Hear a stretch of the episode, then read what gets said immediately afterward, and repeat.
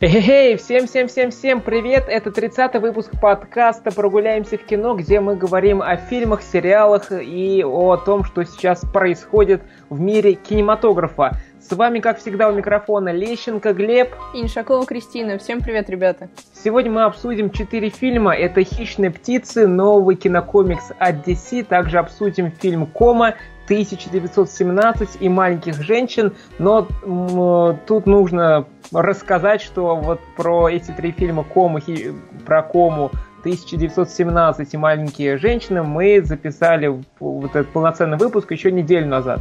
Но так как времени смонтировать не было, мы решили вот этот выпуск, который записали неделю назад, э, сопоставить с хищными птицами. Поэтому не удивляйтесь, что когда мы будем говорить про 1917 маленькие женщины, и мы еще не знали, кто выиграет Оскар, и будете, если слышать, что претендент на Оскар, возможно, получит Оскар и так далее, и так далее, поэтому не пугайтесь, просто мы это записывали еще неделю назад. Вот, ну это было такое небольшое предисловие, ну а сейчас, пожалуй, перейдем к хищным птицам. Э, про это кинокомикс, где сыграл Марго Робби, и там нам показали вот эту банду хищных птиц, кто они, что они себя представляют. И, Кристин, тебе понравился фильм, не понравился, твои мысли? Но так как это кинокомикс, то ожидания одновременно и завышенные, и заниженные. Особенно учитывая, что это DC. Сейчас я поясню, что я имею в виду. То есть от кинокомикса мы не ждем какой-то супер истории, а, особенно когда это касается киновселенной DC, у которой все не очень гладко и не очень ровно идет. И одновременно мы ждем экшена, какой-то красивой картинки, чтобы просто насладиться. Это кино под попкорн. И в итоге «Хищные птицы» получились э, хуже, чем предыдущие проекты э, компании э, Warner Bros. Те, тот же «Аквамен» или «Шазам». Э, но он вполне смотрибельный, я бы так сказала. Единственное, первый большой такой глобальный вопрос, почему фильм э, называется «Хищные птицы. Потрясающая история Харли Квинн» даже в нашей а, отечественной локализации он также называется, как и в оригинале, то есть не стали как-то мудрить. А, я имею в виду, что в название вынесли именно хищных птиц.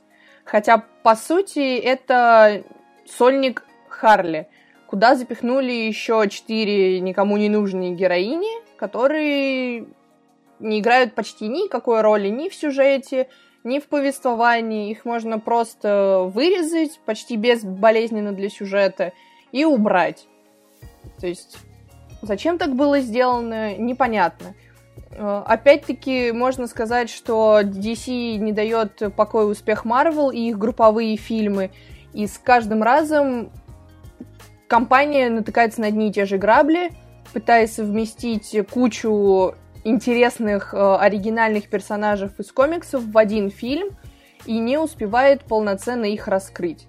То есть то ли они хотят э, привлечь внимание к себе как раз-таки громкими именами героинь или героев, без разницы, э, то ли они не хотят заморачиваться и тратить много денег на сольники, но хотят заработать, поэтому выпускают такие э, командные проекты. Это, конечно, вопрос философский, но имеем, что имеем. История хищных птиц рассказывает нам о Харли Квин, которая рассталась с э, Джокером, э, с пирожком, печенюшкой, как она его называет? Пудингом. Пудингом. Да, пудингом. пудингом. А, вот, она рассталась с пудингом, и все м, злодеи города Готэма ополчились на нее, кому она когда-то сделала плохо, пытаются ее поймать и убить, потому что она больше не под защитой. И вот, соответственно, Харли, э, чтобы избежать всего этого, решается помочь главному антагонисту фильма Роману Сайонису. Э, по-моему, в оригинальном фильме он Сионис, но это уже вопрос э, не из нашей оперы. В общем... Да, ну, видимо, так им было посозвучней, показалось. И его исполняет Юин Макгрегор, э, главного антагониста этого фильма. А, в целом история очень местечковая получилась. Я думаю, с этим спорить даже не буду. То есть это не размах э, Мстителей, не какая-то глобальная история, которая влияет на киновселенную DC. То есть отсылок на предыдущие проекты, э, такие как, опять, Аквамен, Чудо-женщина, на них нет, не похоже, что это одна вселенная. Единственное из упоминаний э, неоднократно повторяется что-то связанное с отрядом самоубийц, то есть э, часто вспоминается Бэтмен, э, пару раз мелькает Супермен, где-то э, висят постеры э, этого, не Человек-факел, а ну, из отряда самоубийц, который чувак такой воспламеняющийся э, в полицейском участке была, его, короче, искали.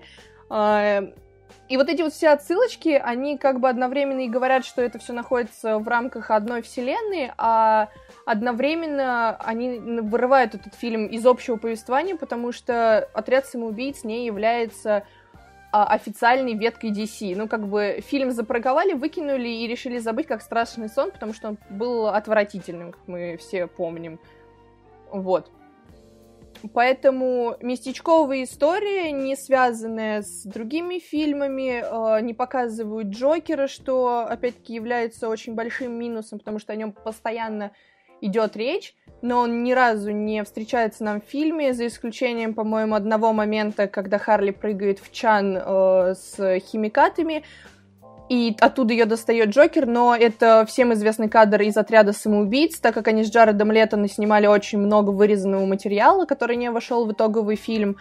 Они решили использовать э, эти кадры в «Хищных птицах», э, что достаточно органично вписалось, но опять-таки это не полноценный персонаж, Джокера здесь нет.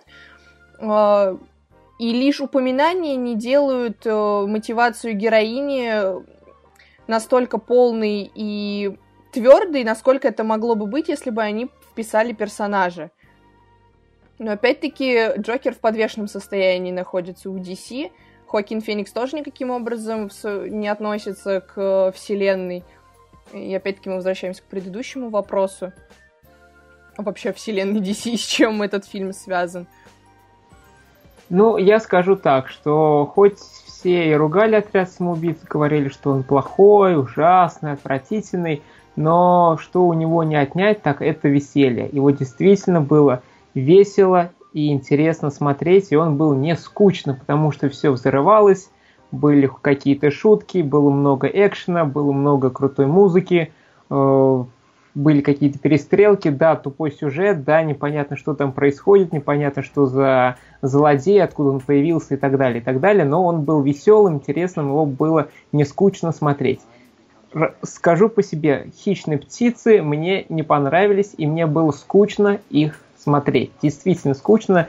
Да, там была музыка, ну, хорошая музыка, да, там были и погони, и перестрелки, но вот если в целом посмотреть, скучно, откровенно говоря. Во-первых, э, сюжет, да, сюжет в кинокомиксах это на это нужно смотреть в самую последнюю очередь, но здесь что-то просто невероятное. Тут весь фильм э, бегают за маленькой девчонковой воровкой, которая проглотила э, бриллиант, и ей нужно этот бриллиант выкакать ха-ха-ха, как смешно. Я вот такие сюжеты, ну, такой практический сюжет я видел в, полицейске, в полицейском с Рублевки 2. То есть тоже там этот Мухич слопал бриллианты, и потом он в конце их выкакал. Вот, то есть здесь что-то на таком же уровне, и вот тут много шуток вокруг этой ситуации строится, и там и слабительным хотят ее накормить, там и привязали к туалету, типа давай, делай это дело, а то я тебе сейчас там брюхо вспорю и так далее, и так далее. Вот, ну, неинтересно вот на такой смотреть, очень плоско, скучно и, ну, не скажу, что прям пошло, но ничего нового. Вот. Э, и что еще сказать? То есть, во-первых, это сюжет. Во-вторых, э, все время идут э, скучные диалоги. Диалоги вот о том, как Джокер бросил Харли Квин. Точнее, как Харли Квин жалуется, что ее бросил Джокер, и вот а, как она страдает от этого, тролливали, тролливали. Потом появляются эти четыре э, персонажа, тоже у них какая-то своя предыстория. В принципе, понятно, кто есть кто, чем до этого раньше занимался, и у кого какие проблемы, почему они хотят мстить. Вот, но все равно ну, химии я между ними не, не заметил. История тоже стандартная, там кого-то э, семью убили, кого-то там босс идиот и так далее, и так далее. То есть вот все вот что-то очень стандартно, банально и неинтересно. И вот на такое однообразие, где мы это видели уже в тысячи разных фильмах, мультиках и так далее, и так далее, смотреть опять на то же самое, только в других локациях, и неинтересно, откровенно говоря.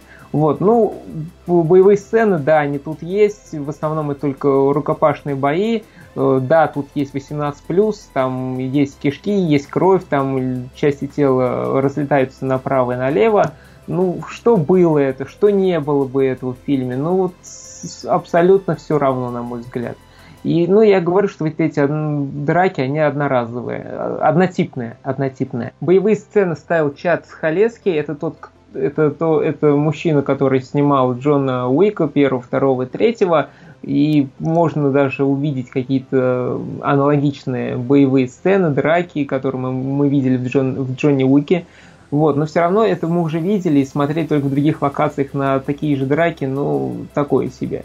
Вот, ну, из плюсов отмечу, да, здесь хорошая музыка, да, здесь Марго Робби, на нее приятно смотреть, но, откровенно говоря, под конец вот ее излишняя эмоциональность просто уже бесила, и вот так вот, и всяко вот, и вот вся крутится, вертится, ну, вот под конец уже бесила, откровенно говоря.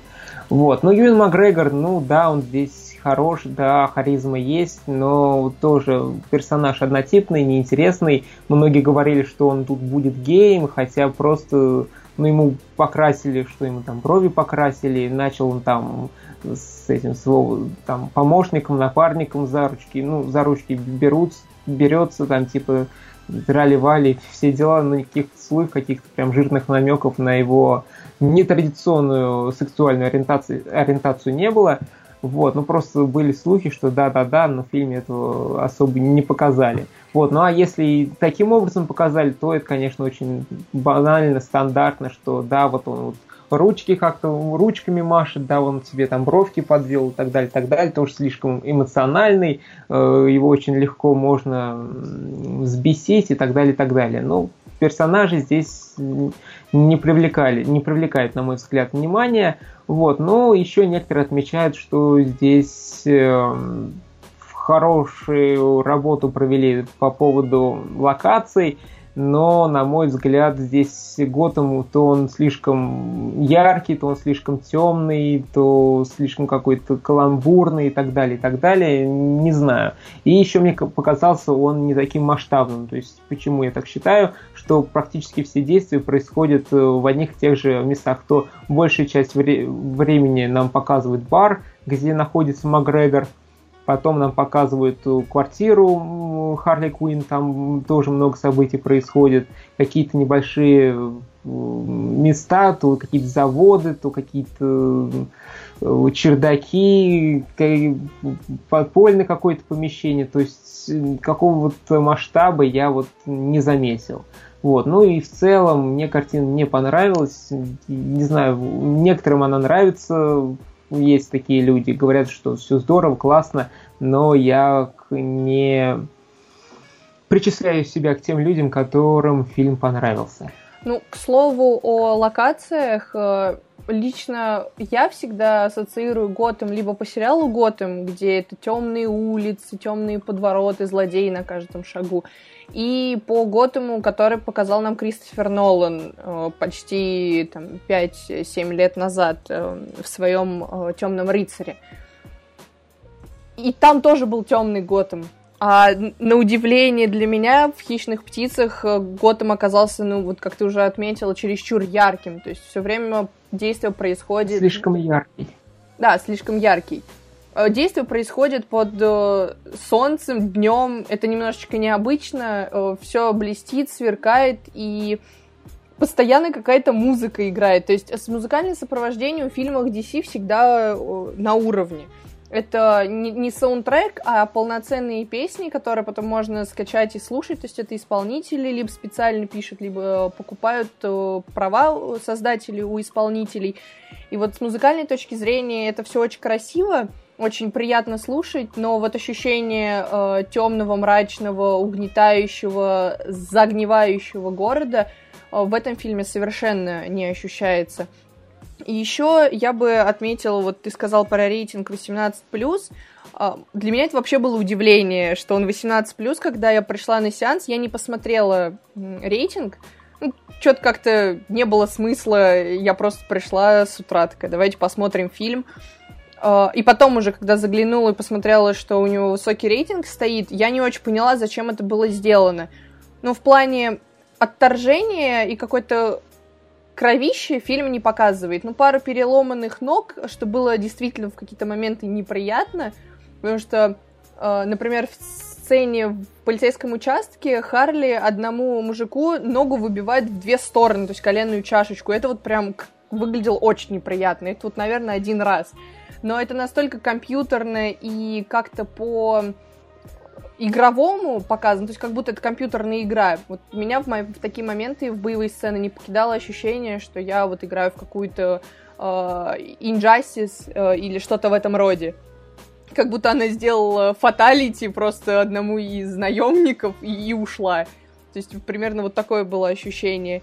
А, а сцены с отрезанием лица, кто-то отмечал, что это противно, неприятно, но опять-таки там тоже толком не показали ни кровищи, ничего. То есть это все происходит либо со спины, либо где-то за кадром, и мы видим только, как э, персонаж Юэна Макгрегора морщится и произносит очень дурацкую фразу «Иу». Вот в нашем дубляже просто это «Иу» у меня сразу вспоминались э, «Даешь молодежь» по СТС. Вот прям не могла отделаться от этого ощущения. И... Даешь молодежь. Ну так прям Иу, так хочется сказать. А, ладно. И вот еще... Э, Данила, ты что, крейзи? Видимо, да. И еще по поводу, опять-таки, рейтинга, э, было понятно, зачем сделан, в принципе, такой большой рейтинг, э, учитывая, что создатели, по-видимому, опирались на успех Дэдпула с Райаном Рейнольдсом, и примерно по такому же принципу построено повествование, то есть Харли ломает четвертую стену, она рассказывает нам историю, которая с ней уже произошла, то есть как бы повествование идет о прошлом, и вот лично меня э, ломание четвертой стены в исполнении Харли Квин немножечко подбешивало, потому что вроде бы история только-только начинает обороты набирать, а тебя обрывают и возвращают куда-то назад на какие-то детали. И от этого рваного и нелинейного повествования порой происходит такой диссонанс в осознании сюжета. Что происходит, это не критично ни разу. Но именно от этого приема некоторые боевые сцены, некоторые экшн-сцены э, начинают раздражать именно тем, что они повторяются. То есть вот началась э, боевка красочная, где Харли стреляет э, из э, чуть ли не фейерверков в полицейских, а потом резко такая, ой, подождите, типа, я тут назвала имя одной героини, почему мы ее сейчас все ищем, а вот давайте вернемся и вспомним про ту бабу, которая сидела на толчке и рассказывала про эту девушку, и ты такой, ну, блин, ну я только втянулся в эту красочную бойню, а вы меня обратно в нудятину какую-то отправляете.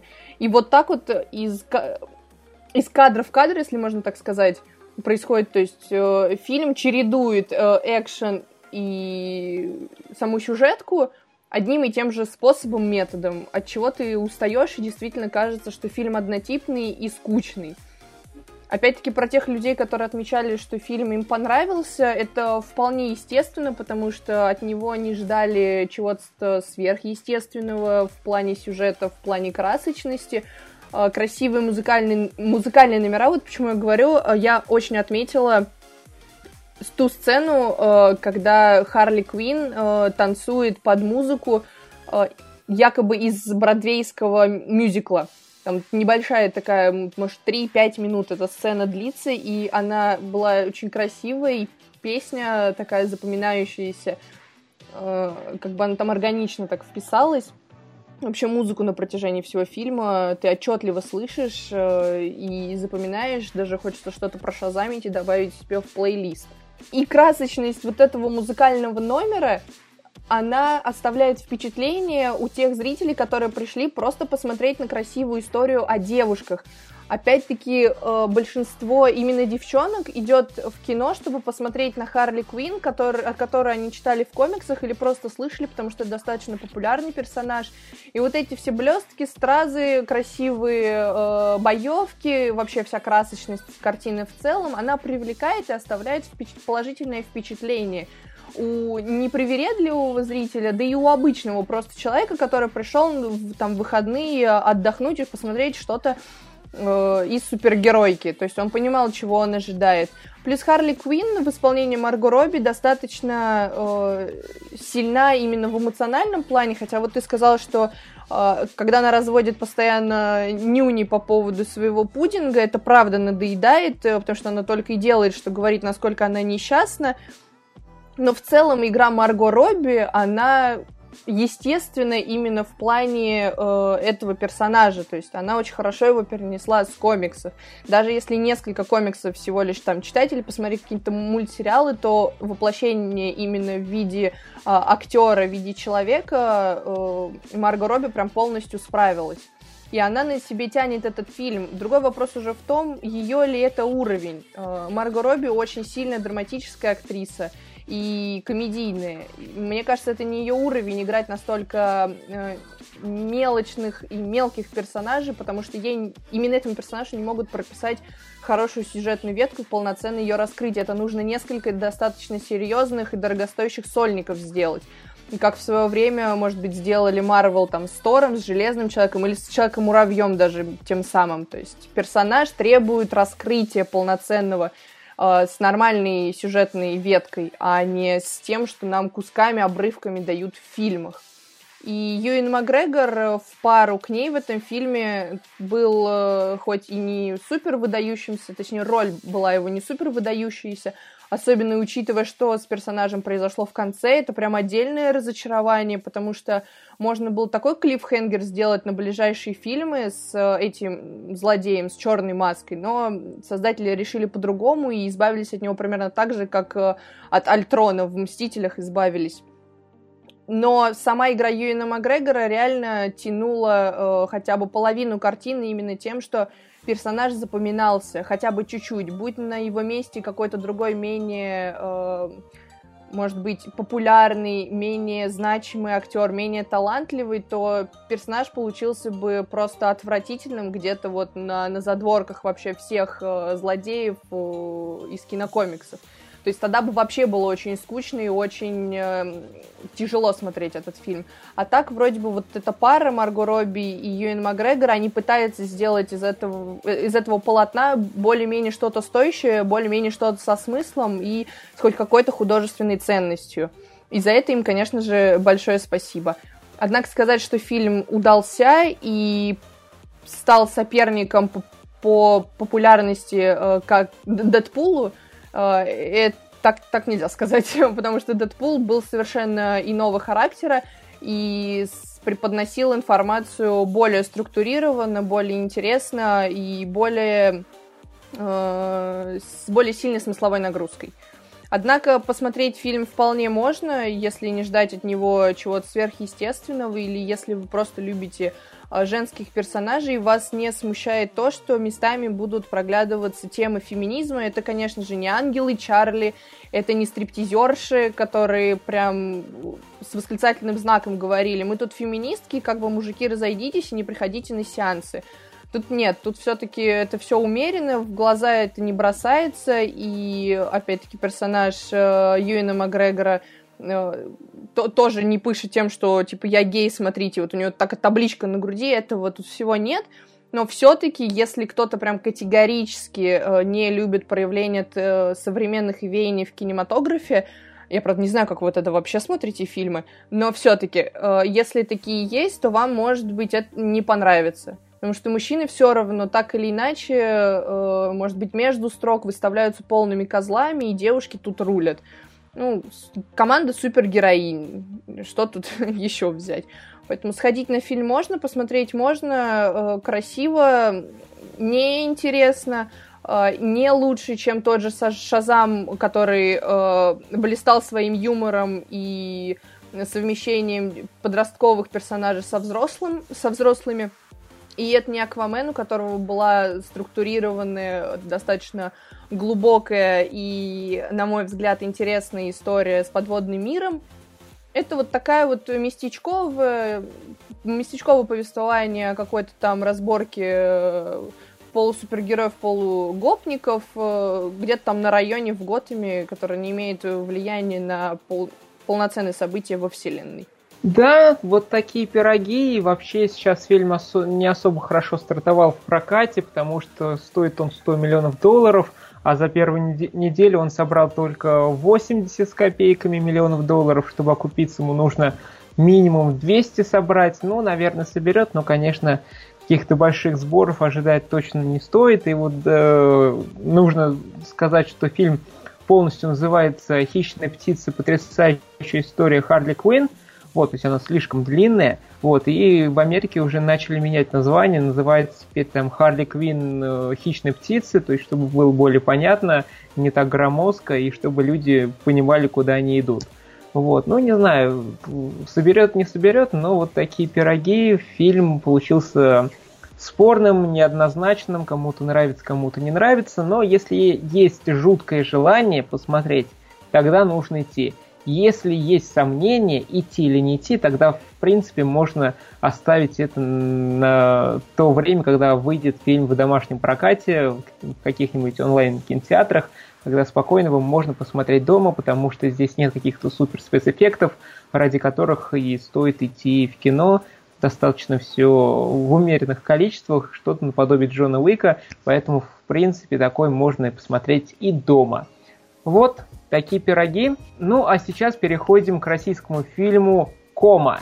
Ну, фильм «Кома» э, действительно создавался пять лет. Э, наши отечественные кинопроизводчики решили уделить много внимания фантастике и продумать в целом мир, чтобы на них опять не посыпалась э, гора всех претензий, которые чаще всего направлены в сторону российской фантастики. Это непродуманный мир, не очень качественная графика, Э, убогий сюжет, ну и дальше по нарастающей, соответственно.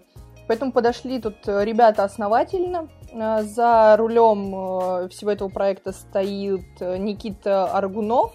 Для кого-то, скорее всего, он no name, но большинство его знает как режиссера знаменитого провального фильма «Защитники». Точнее, нет, он не режиссер, он был креативным продюсером. А вот именно Кома это его полноценный э, фильм, который кру- крутится в большом прокате. Но все равно. Ну а продюсеры здесь как раз э, Сарик Адресян и его братья. Да, э, поэтому очень веселые ребята стояли за этим проектом. Э, именно с точки зрения создания этого всего, потому что проекты у них всегда очень посредственные были, учитывая опыт Сарика Андреасяна и вот этих знаменитых защитников. Однако с Комой вышло все намного лучше, чем ожидалось. Ну, как говорится, никто не идет на российскую фантастику, ожидая чего-то сверх э, интересного, сверхнеобычного. Все ждут хотя бы э, нормального средненького кинца под попкорн на вечер с друзьями. И в итоге мы получили э, такую историю, которая рассказывает нам об архитекторе Викторе, который попадает в аварию и, в свою очередь, попадает в кому. А, в некий мир, у которого есть свои э, правила жизни там, ну, где есть свои герои, злодеи, свой мир э, и свои какие-то устои. Вот э, в этом мире ему надо разобраться, как жить и вообще как выбраться из комы и понять, что с ним на самом деле произошло в реальном мире. И идея это действительно интересная. Несмотря даже на то, что мы уже видели нечто подобное в фильме «Начало Нолана». Он ну, частично был похож на э, вот Кому. Ну, вдохновлялись, понятно, чем, соответственно. Э, однако у Комы есть э, такие плюсы, как хорошая достаточно визуальная составляющая. Это не бросающийся в глаза зеленый экран, то есть графика выполнена на уровне ну, таких хороших э, многобюджетных фильмов. Нельзя сказать, что что-то особо сильно режет глаз. Э, и сама постановка сюжета. То есть она э, линейна, не скачкообразна и постепенно рассказывает историю. Поэтому смотреть фильм достаточно приятный, ты не особо скучаешь, если не углубляешься уже в логические дыры, о которых я сейчас скажу дальше. А, то есть в целом фильм э, сделан с технической точки зрения очень добротно, и видно, на что ребята тратили 5 лет, вычищая на постпродакшене картинку. Однако, углубляясь в сам сюжет, э, по ходу повествования, мы понимаем, что фантастика с очень продуманным миром, где есть разные герои, которые не сливаются в одну общую серую безликую массу, а реально выделяются на фоне э, всего этого вымышленного мира комы. То есть каждый персонаж имеет свою э, характеристику, э, свое лицо, и ты четко понимаешь, кто есть кто, даже несмотря на то, что тебе рассказывают об этих второстепенных персонажах буквально в пару, пару слов все равно они очень э, харизматичные, очень яркие получаются. И вот костяк э, актеров, которые выполняют э, главные и второстепенные роли, они запоминаются, то есть они выделяются на фоне, опять-таки, повторюсь, всего того, что есть в этом вымышленном мире. И главную роль у нас тут исполняет Риналь Мухаметов, который известен э, по недавним проектам э, в фильмах, фильме Бондарчуке «Это вторжение», и там была еще «Битва», танцевальный фильм а-ля «Наш ответ э, шагу вперед».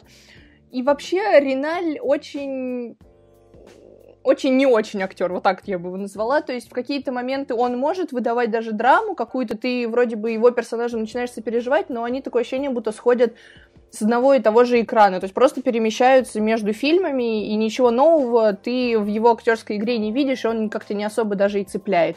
То есть как бы он тут есть, он тут главный герой, но каких-то теплых чувств к себе он совершенно не вызывает. Ну, лично у меня. Может быть, его фанаты скажут по-другому, но фанаты вообще люди странные, поэтому... Ему пару составляет э, Любовь Аксенова. Ну, она прям хороша вот ему в пару она более эмоциональна, она более чувственна, более нежна, ну, как бы женский персонаж, что понятно, но к себе она внимание приковывает гораздо больше, то ли потому, что ее герой был прописан чуть глубже и чуть интересней, и вообще получился чуть более ярким, нежели герой вот Риналя. Uh, и главное, я бы сказала, здесь uh, роль была у Константина Лавроненко, то есть он главный uh, антагонист фильма получился — и главная сюжетная дыра всего этого дела, а, он, его герой а, Ян, очень интересно так получилось, что у всех какие-то прозвища, а его просто зовут по имени. Это уже как бы первый вопросик, но это уже в сторону сюжета. А, вот Константин Лавроненко умеет играть очень харизматичных антагонистов, таких злодеев, которые не лишены мотивации и которые цепляют э, взгляд переманивают, как бы притягивают одеяло на себя. И вот за ним было интереснее всего следить. А, и последний, наверное, упомяну, это Милош э, Бикович, популярный, популярный актер э, нашего шоу-бизнеса на данный момент. Э, его фильм «Холоп» 3 миллиарда уже собрал. Вот. Популярный мужчина, э, симпатичный, э, как могут многие сказать, но здесь его кардинально мало, его не хватает, и потенциал его здесь остался где-то на задворках картины, поэтому ради него идти э, на это чудо не стоит. Ну, что-то я тут это разглагольствую по поводу актеров, если к сути. А, сюжет очень, э, как я уже сказала, он прямолинейный, нормальный, не скачкообразный, но все портит э, вторая половина фильма. Когда из фантастики, которая напоминает даже частично дивергент, а, потому что там был такое деление на фракции по способностям, вот эта вот фантастика, которая, типа, у каждого героя есть э, свои суперспособности, которые они могут в мире комы применять плюс вот э, само построение вымышленного мира, который напоминает чем-то связи мозга, э, ДНК в человеческом организме, если под микроскопом смотреть. Это все очень-очень-очень красиво, плюс э, нам сразу же объясняют, как мир э, комы устроен. То есть у тебя не возникает вопросов по поводу, а, а кто там на заднем плане ходит, какие-то э, странные черные, что они делают, а зачем они здесь нужны, а как вообще мир этот комы создается. То есть тебе прям сразу дают на это все ответы, и ты уже как рыба в воде в этом мире понимаешь его законы и устройства. Это неожиданно, потому что обычно наши киношники такие моменты опускают, и ты как бы сам додумывай. Однако во второй половине фильм резко ускоряется, потому что он потратил почти час на объяснение действия мира, и ему не осталось времени на объяснение главного сюжетного твиста. То есть, зачем главный герой попал, почему он архитектор, что вообще с ним произошло, они это уложили ровно в час. Соответственно, им пришлось ускорить э, действие и развитие чувств у героев, между героями, э, набрали такой оборот, что там уже перестали объяснять, почему там кто в кого влюбился, почему они резко должны куда-то идти, почему надо город построить именно в какой-то определенной точке. Нет, вот на эти вопросов как бы на эти вопросы нет ответов.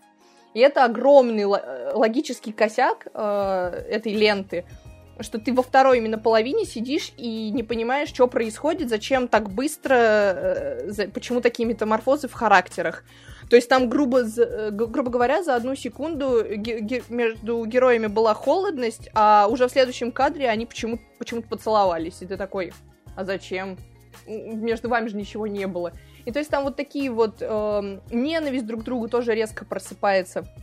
За этим немножечко сконфужно как-то следишь, потому что логические цепочки нарушены. И опять-таки в финале Э, вся фантастика свелась к псевдонаучному бреду э, по типу закрытой школы, а там мы проводим над кем-то эксперименты, и вообще вы ничего не понимаете, это будущее нашей медицины, вот люди пусть живут в вымышленном мире, потому что в настоящем они там убогие калеки и все дела, давайте использовать мозг э, по назначению, и зачем нам реальный мир.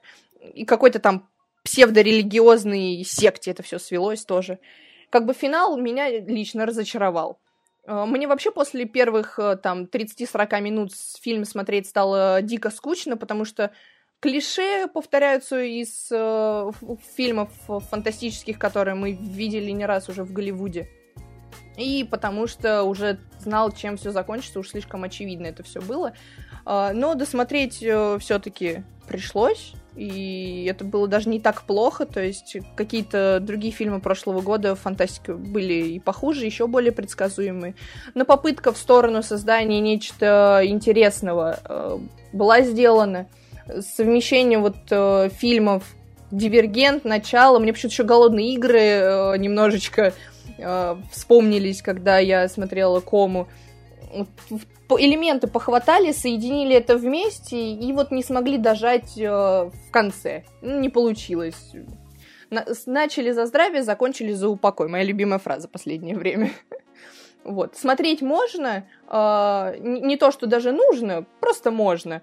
Это хорошее развлечение на вечер, достаточно интересная э, картина, которая, от которой вы не будете плеваться, но и которая не подарит вам ничего нового. То есть начнутся титры, и вы, соответственно, забудете, а что там было и зачем. Герои тоже не останутся у вас в памяти. Но кинотеатр, точнее, российские телевидение и кинофраншиза предоставляют нам такую возможность посмотреть фантастику российскую, поэтому для любителей welcome, как говорится. Ну, Вопрос ребром. Лучше, чем Пост или нет? Ой, ну это прям удар под дых нечестно. um,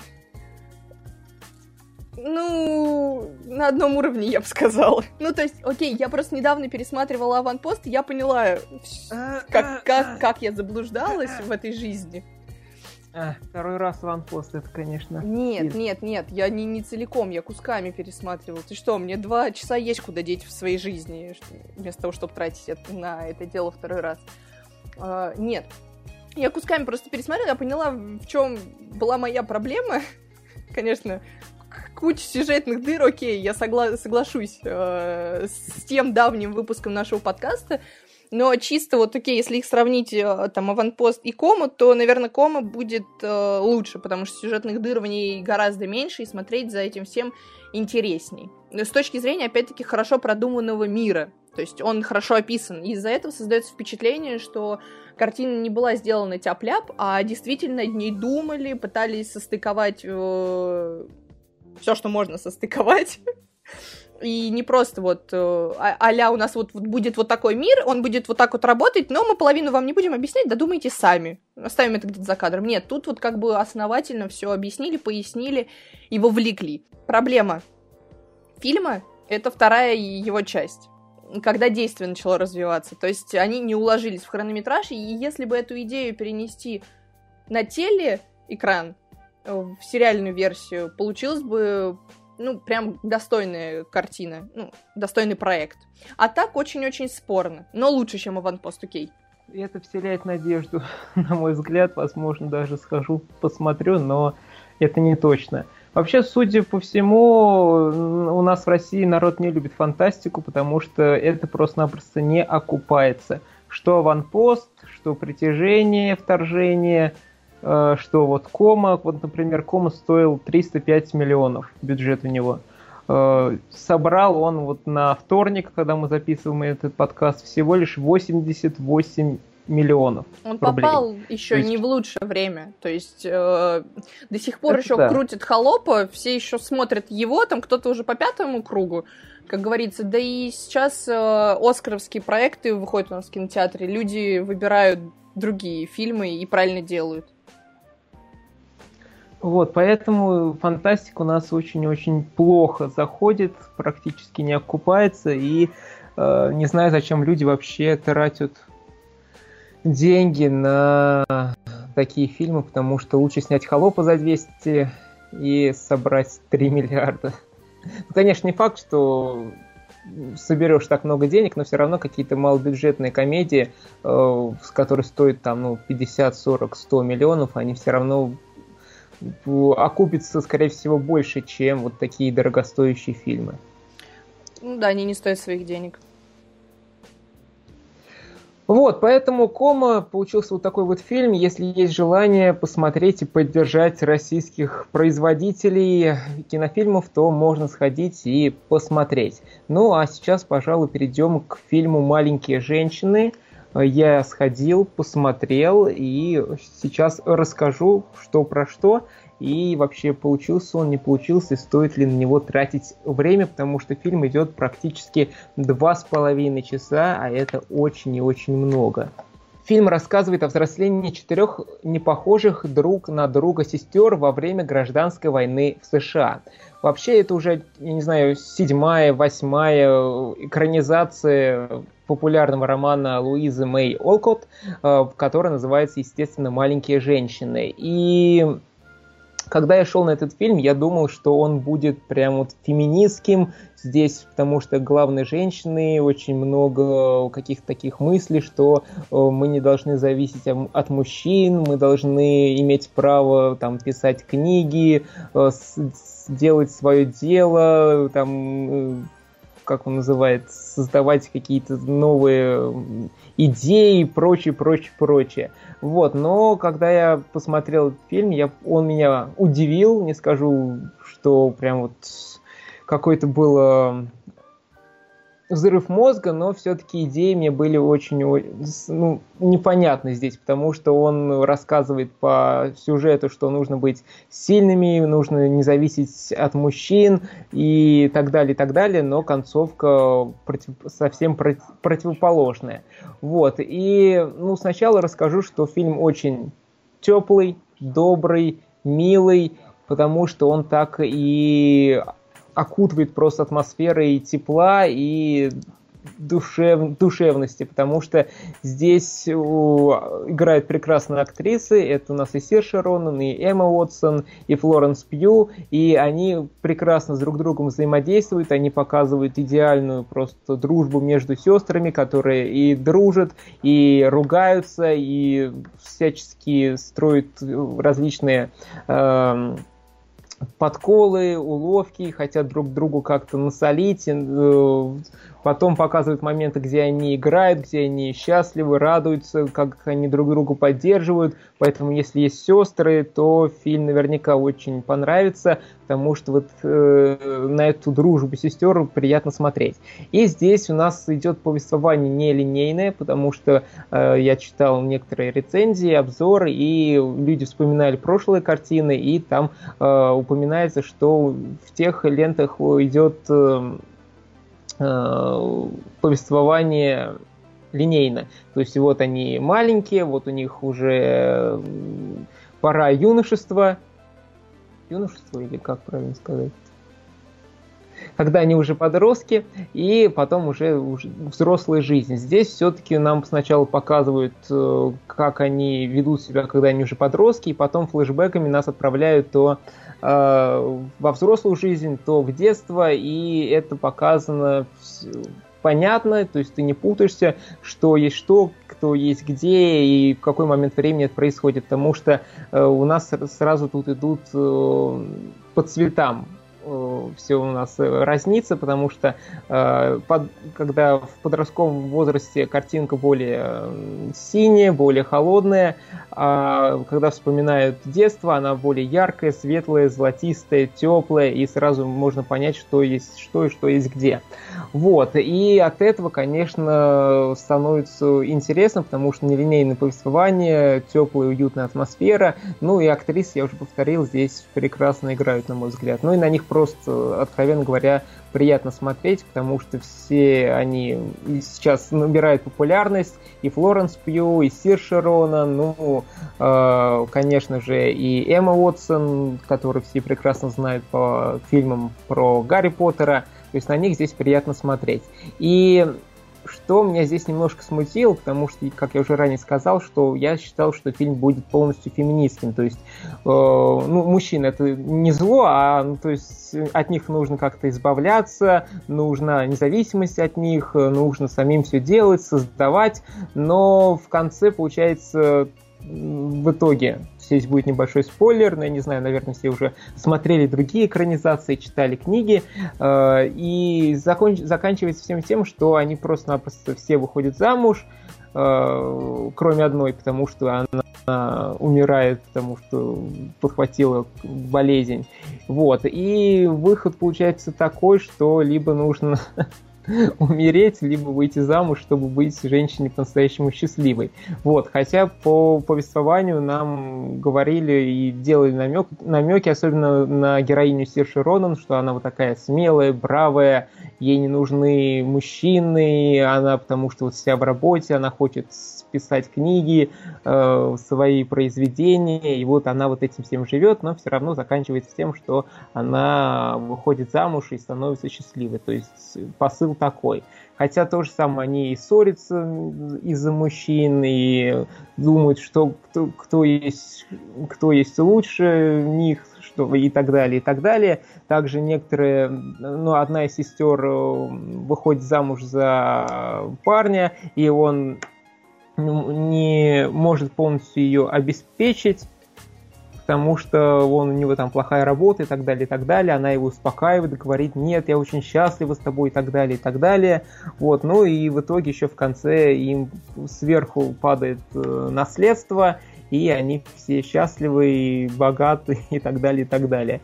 То есть, э, если хочется увидеть прям вот идеи феминизма и так далее, и так далее, возможно, этот фильм точно не этот, э, потому что вот такие идеи, такие смыслы, смыслы такие, такую мораль я увидел в этой ленте.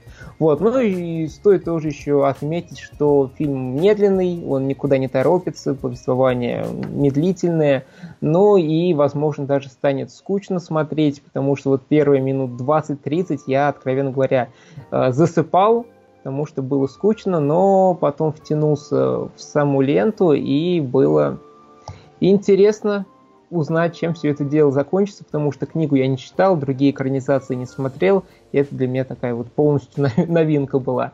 Вот, ну и, пожалуй, отмечу, что девушкам этот фильм больше всего понравится, потому что он сделан для них. Вот, ну а парням, особенно тем, кто не интересуется фильмами и не смотрит все фильмы подряд и не интересуется фильмами, которые номинированы на Оскар, то, возможно, точно не стоит смотреть, потому, потому что будет скучно, неинтересно, темы будут э, не совпадать с, с идеями, интересами мужчин, можно так от, э, отметить. Вот, ну и по замечанием в зале, потому что сидели некоторые парни позади меня, точнее сидел парень с девушкой, и я слышал, что он прям засыпал, немножко храпел, ну и когда уже подходили титры, он встал и все, наконец все это закончилось, нужно валить. Вот, поэтому вот такое мое мнение по поводу маленьких женщин. Если есть желание посмотреть, что это за очередная экранизация и почему этот фильм номинировали на 6 статуэток, то можно, в принципе, сходить. Ну, а сейчас обсудим, пожалуй, главный фильм недели. Для многих это 1917 триумфатор, наверное, будет на Оскаре, потому что огромное количество статуэток он уже понахватал, и сейчас идут бурные дискуссии, хороший фильм, не хороший фильм, интересный он, неинтересный. И как тебе, Кристина, понравился, не понравился? Ну, я как на американских горках побывала, и это очень приятные впечатления после фильма. Ну, то есть неожиданно.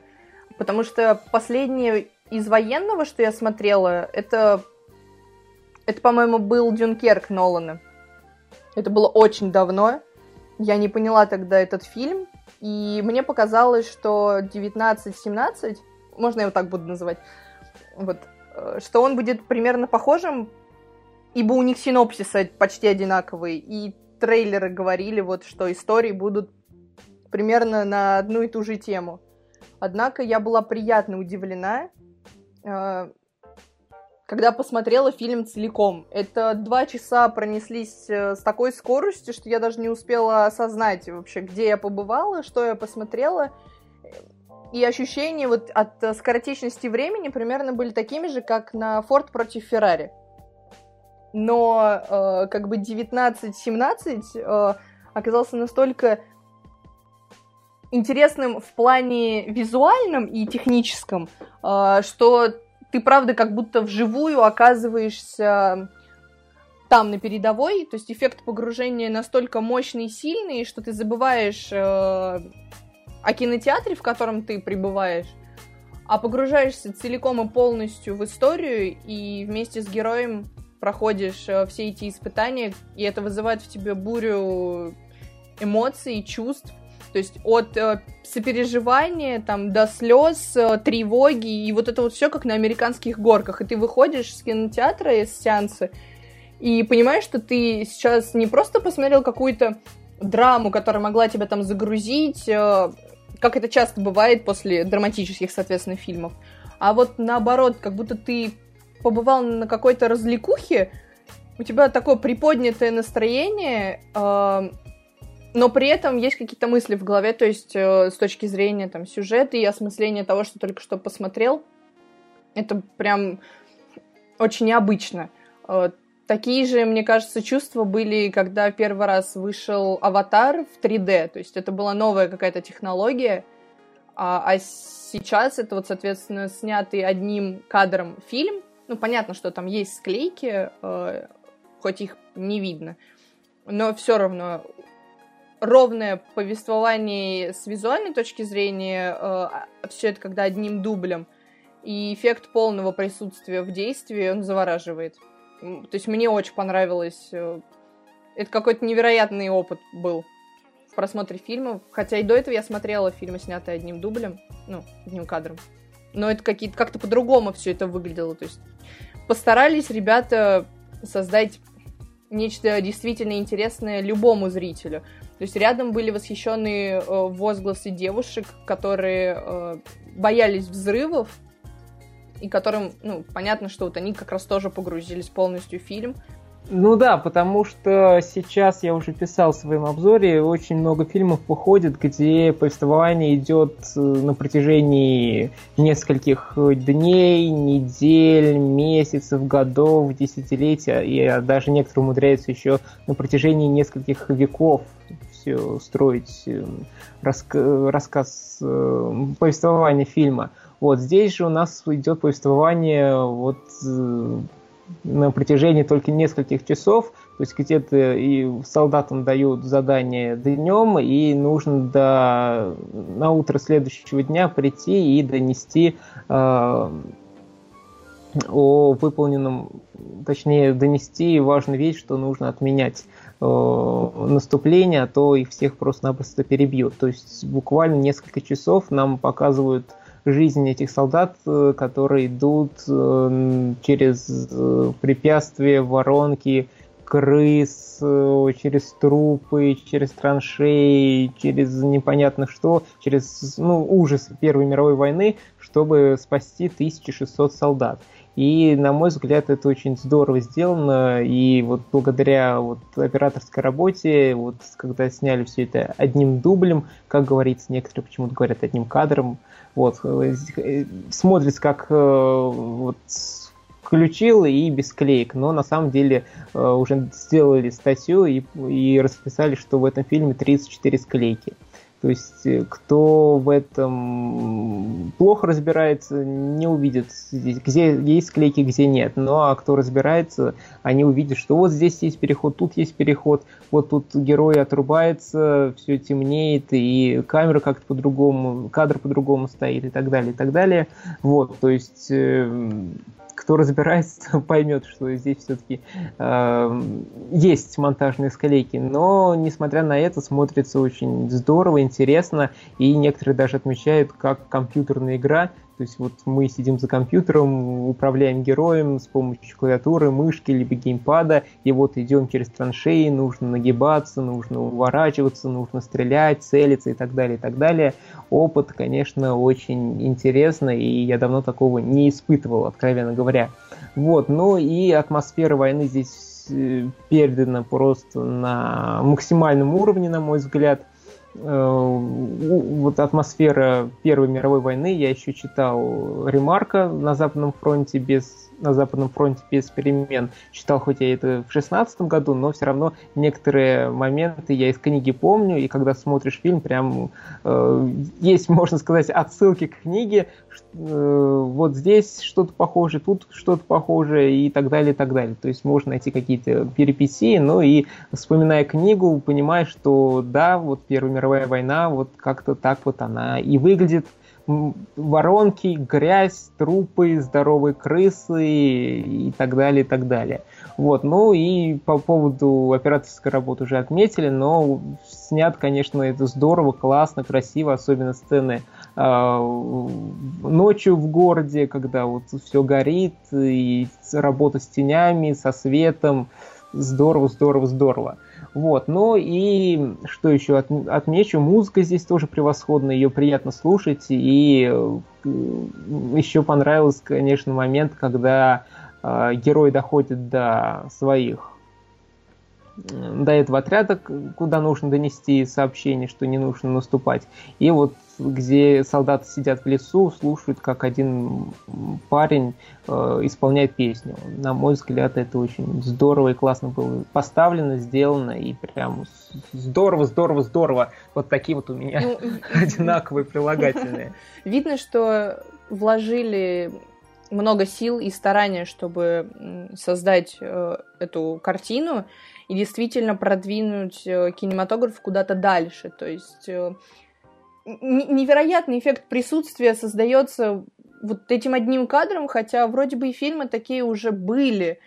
И как бы это не совсем ново для индустрии. Но вот именно войну так еще мало кто показывал.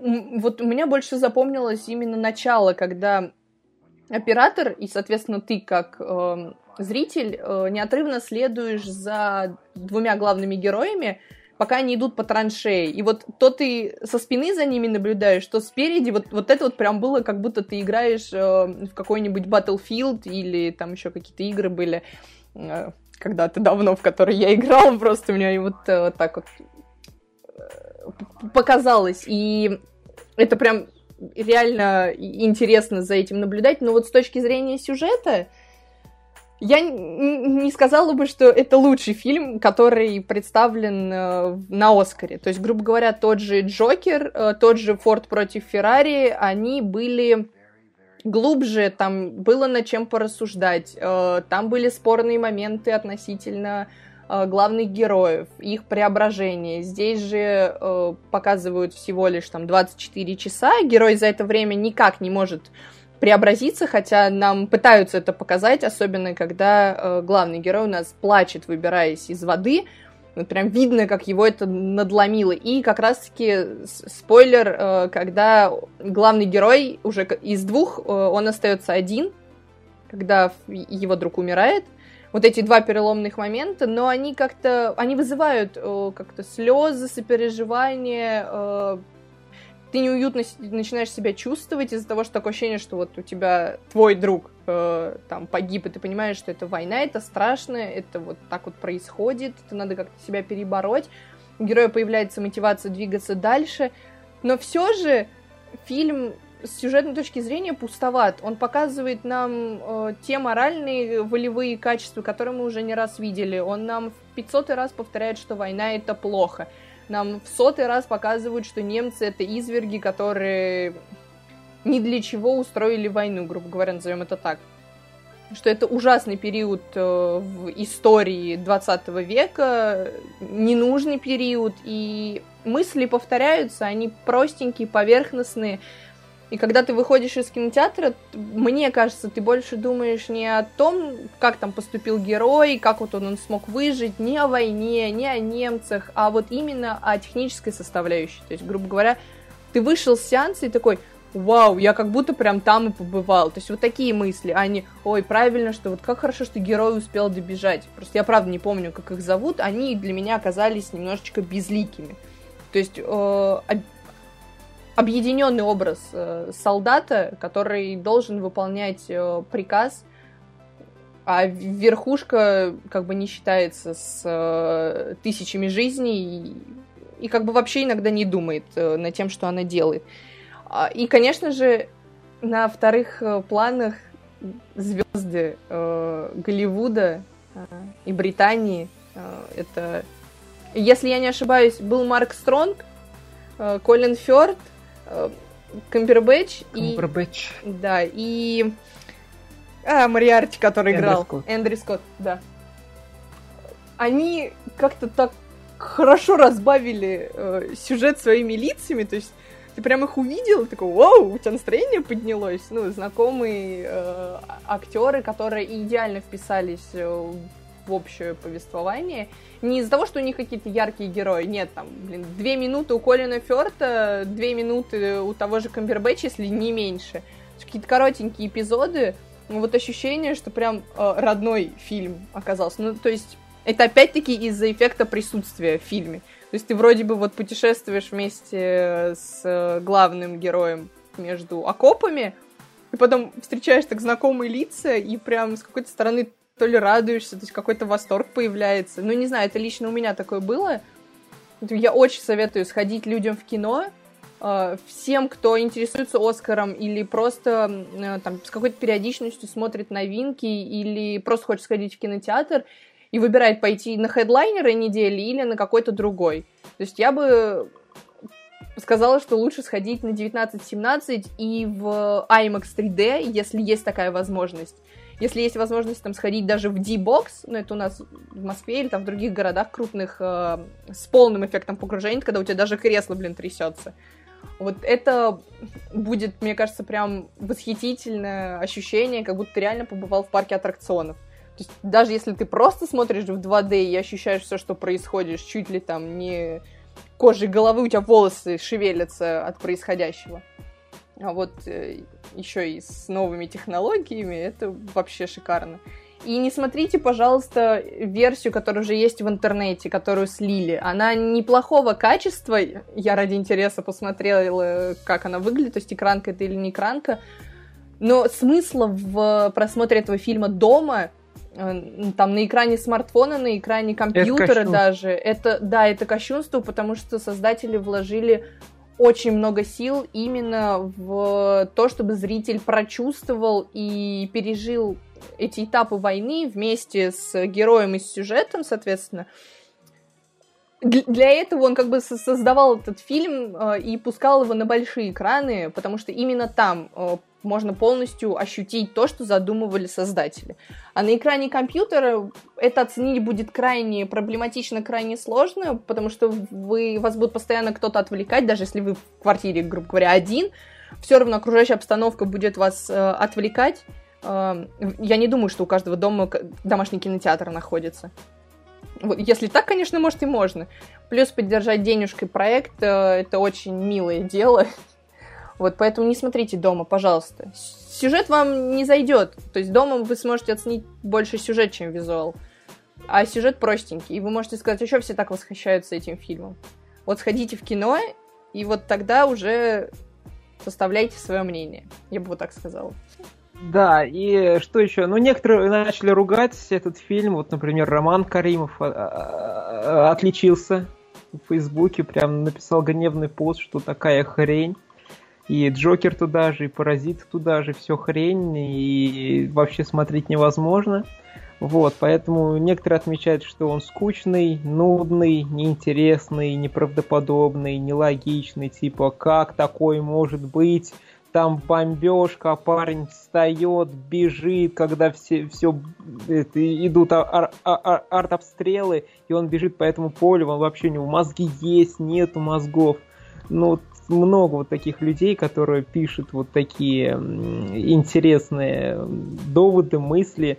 Э, что-то можно сказать, что как бы да, некоторые просто за уши притянуты какие-то минусы, какие-то проблемы и так далее, и так далее. Вот, но несмотря на всю эту критику, несмотря на все эти возгласы недовольных, считаю, что все-таки нужно сходить, посмотреть и уже самому решить, хороший этот фильм, нехороший, но и составить свое мнение, а не э, ориентироваться сто процентов на, на какой-то другой. Поэтому послушали то мнение, это мнение, и потом смело идите на фильм и э, сами проверьте, кто прав, кто виноват, и, возможно, фильм понравится больше, чем нам, чем им, и так далее, и так ну, далее. Ну, проблема в том, что вот, ждет но... каждый человек от фильма, на который он идет. То есть некоторым принципиально не нравятся военные фильмы, и их можно понять, э, почему им не понравилось 1917. Ну, одним кадром и все затянуто. Ну, по сути-то, оно так и есть. Ну, просто смотря кто на что обращает больше внимания.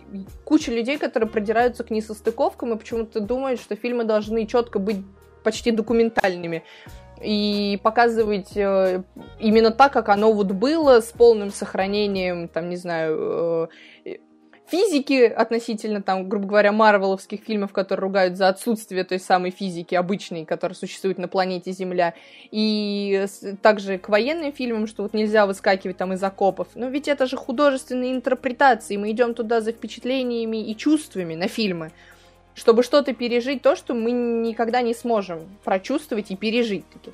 Потому что на войне, не дай бог нам никому никогда оказаться. Никогда, да, вот. Поэтому эти придирки, видимо, люди либо малокультурные, либо им просто нравится все обсирать. Вот. Либо они просто хотят хайпануть. Да, или так. негативе. Вот подходит наш 30-й выпуск подкаста «Прогуляемся в кино» к концу. Огромное спасибо, что слушали. Подписывайтесь на нас ВКонтакте, в iTunes, Яндекс Музыке, Spotify, Google подкастах, Анкере, везде, где вы нас слушаете. Подписывайтесь, ставьте 5 звездочек, лайки, большие пальцы вверх.